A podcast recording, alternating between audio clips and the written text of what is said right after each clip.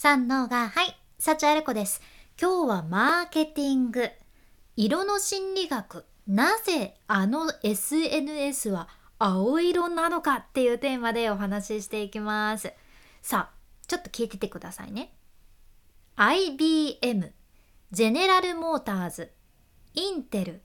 リンクトイン。ツイッター。ゴールドマン・サックス。さあこの企業の共通点は何でしょうか？今ねタイトルでも言っちゃってるからあれなんやけど、まあ、ズバリどれもねロゴマークが青色なんですね。まあ、もしかしたら、えっと、今言った企業のロゴマークってどんなんだったっけ？ってなってるかもしれんじゃけど、ね、少なくともツイッターって青色ですよね。じゃあなぜ青色を使ってるのかっっていうところなんですよ。これがね、海外のインターナショナル・ジャーナル・オブ・イノベーティブ・サイエンス・リサーチ・テクノロジーっていうね、もう長すぎるやろっていうところの研究によりますと、青色っていうのは信頼と安全を意味していて、これがね、金融とか技術分野の人たちに最適な色っていうのが分かってるんです。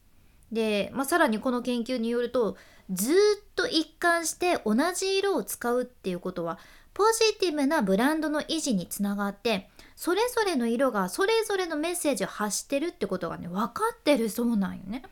うん、でこの色っていうのはもう本当に企業も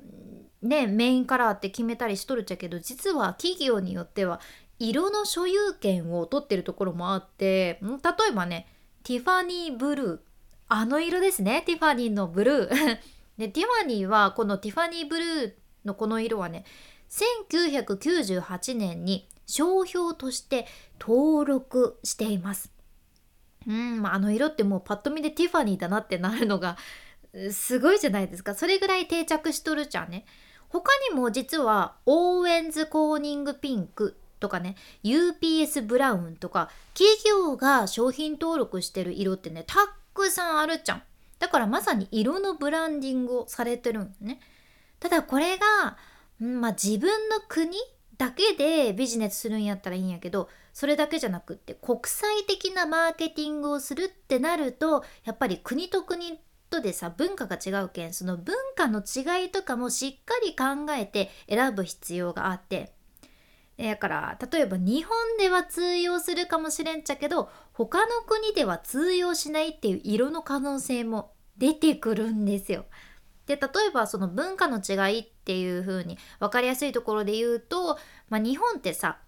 エロを連想させるものってさピンクやん？ピンク系ですよねピンク系って言いますよね。でもスペインでは緑がエロを連想させるものらしくってやけんエロ本とかもね緑の本って言ってアダルトな映画も緑の映画っていう表現をされるらしいじゃんねスペインでは。やっぱ全然違うんですよ。だって日本では緑の本とか言われてもさなんか知的な本なのかなとか自然豊かな本なのかなって思っちゃうんやけどいや国が変われば全然違うイメージになるんよねここが面白いところです。まやけんここはしっかり考えた方がいいっていうことなんやけどこの色の心理学って昔からあったそうでね19世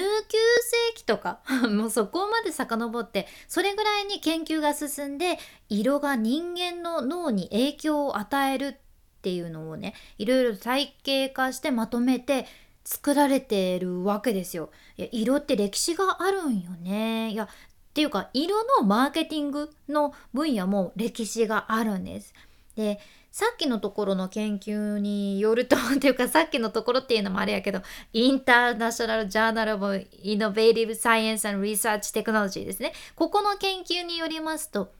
消費者の瞬間的な意思決定の90%は色に基づいていて80%は色がブランドの認知度を高めると考えられてることも分かってるんです。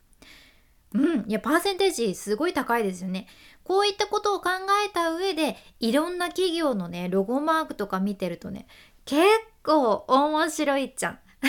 まあ、例えばね赤色っていうとさエネルギッシュでエキサイティング、まあ、ちょっとアグレッシブな感じもある色やけどこの色を使ってるのはコカ・コーラ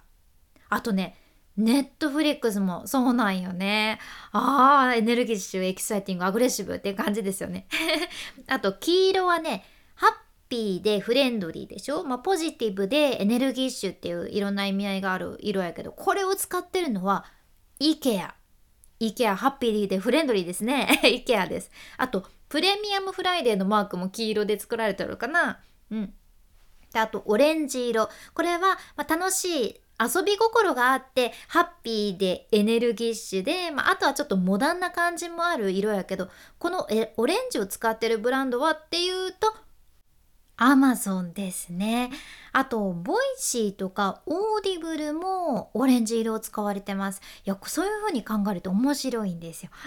あと、緑色はっていうと、信頼性とか安らぎ、あとは癒しとかやけど、これは Spotify なんよね。うん、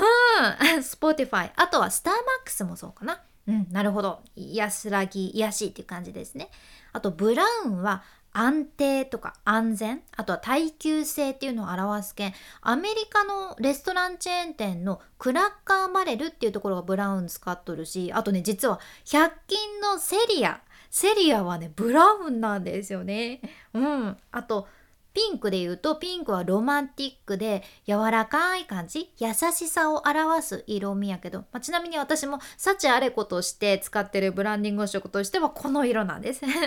ピンク色ですね。でこのピンクを使ってるのはビクトリアズ・シークレットもそうやしあとダイソーもピンクなんですね。セリアはブラウンやけどダイソーはピンク。あとねキャン